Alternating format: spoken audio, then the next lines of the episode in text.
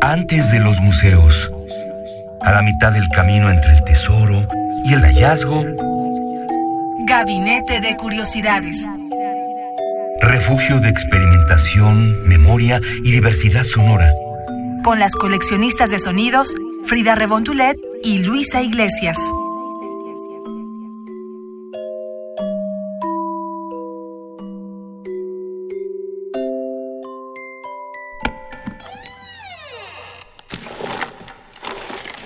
Vasos comunicantes.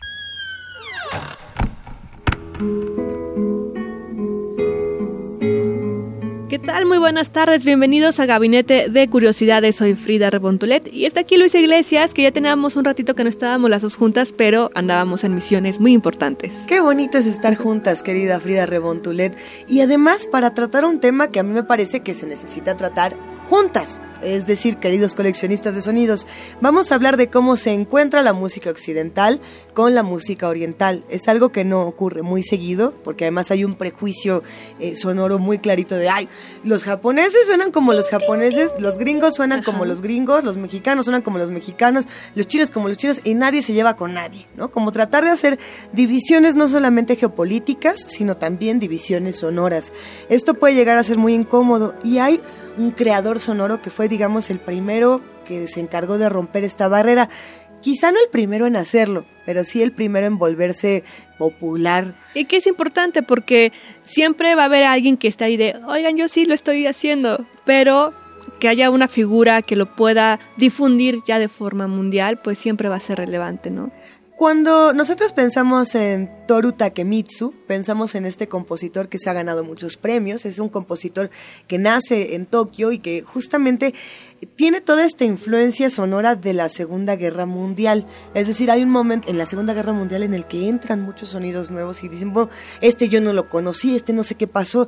A pesar de que hay una separación muy dura en la Segunda Guerra Mundial, también hay una mezcla muy interesante de culturas. ¿no? Sí. Ahí, ahí queda algo muy, muy interesante, sobre todo porque Toru Takemitsu escuchaba en su radio una estación militar americana. Entonces pareciera que uno diría, bueno, estos se tendrían que odiar. Y no necesariamente. Él dice, bueno, yo aquí escucho jazz, aquí empiezo a escuchar eh, eh, fonógrafos extraños, empiezo a escuchar charlas que no conozco, idiomas que no conozco, y decide transmitir todo esto en diferentes sinfonías, en diferentes piezas que han sido muy reconocidas a lo largo de los años, también muy criticadas. ¿no? Eh, lo compararon en muchas ocasiones con Debussy. Él dijo, pues sí me gusta, pero chequen lo que voy a hacer. Y por ejemplo, por ahí era muy famosa su obra November Steps.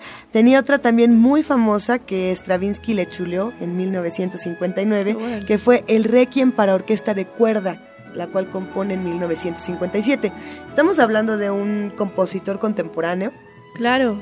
y, sin embargo, querida Frida, no vamos a hablar de lo que ya conocemos de Toru Takemitsu, sino de lo que tenemos en otras muestras de su trabajo. Muy bien, y más porque, como lo dices, la guerra sí influyó culturalmente a todo el mundo. Particularmente en Oriente surgió también la danza Buto.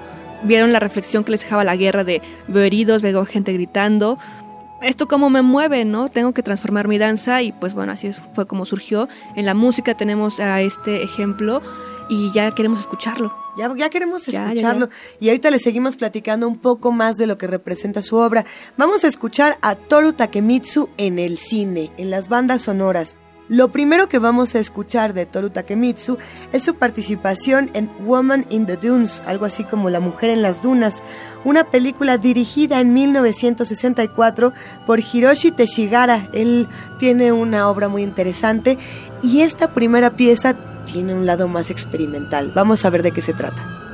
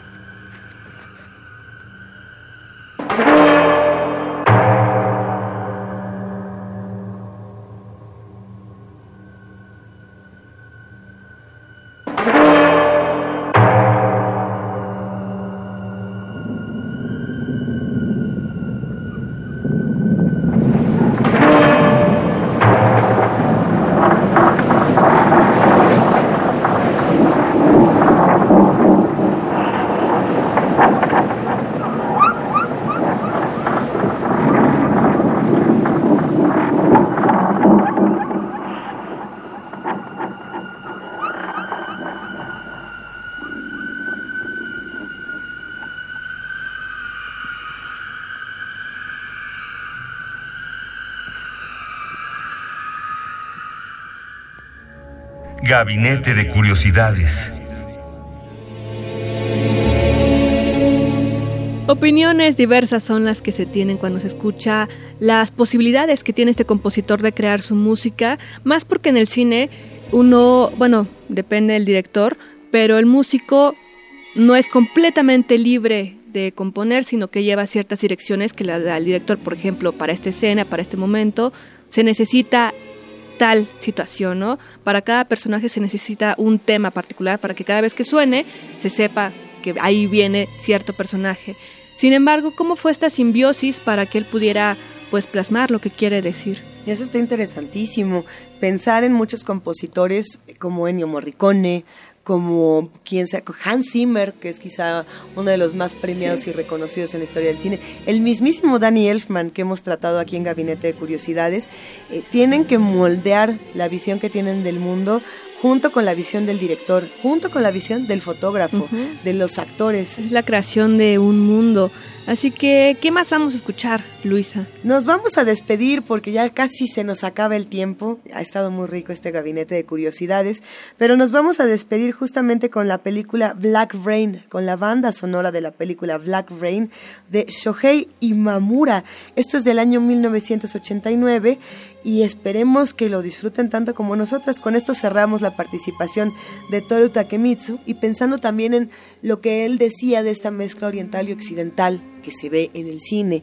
Decía, a ver, eh, ¿por qué a la gente le indigna tanto mezclar lo oriental con lo occidental? Es como decir que los occidentales no entendemos, el teatro no o que los franceses eh, no van a entender los tacos al pastor. Todos podemos entender todo y la sensibilidad está en la música y hay que entrarle a todos los sonidos, Frida.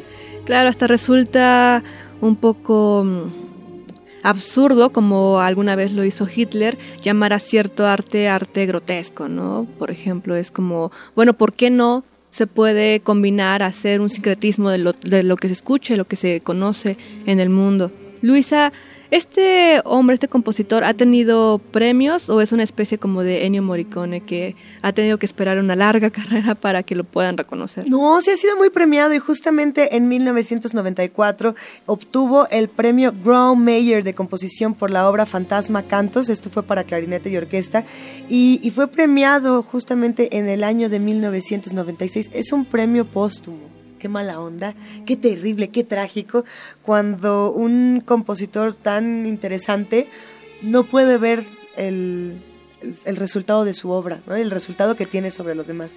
Pero bueno, pues sí, sí fue muy premiado, sobre todo después de fallecer. Ironías, pero bueno.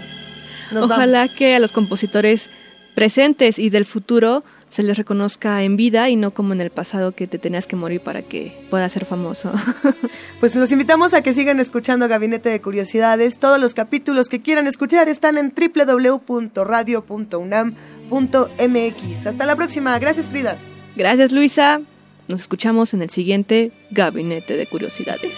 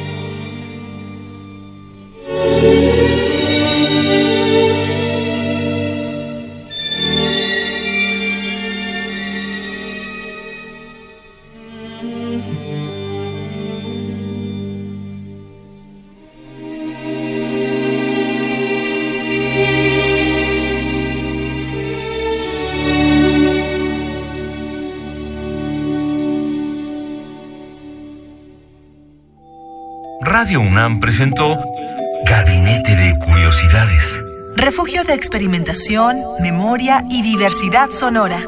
Dispara tu curiosidad en la próxima emisión.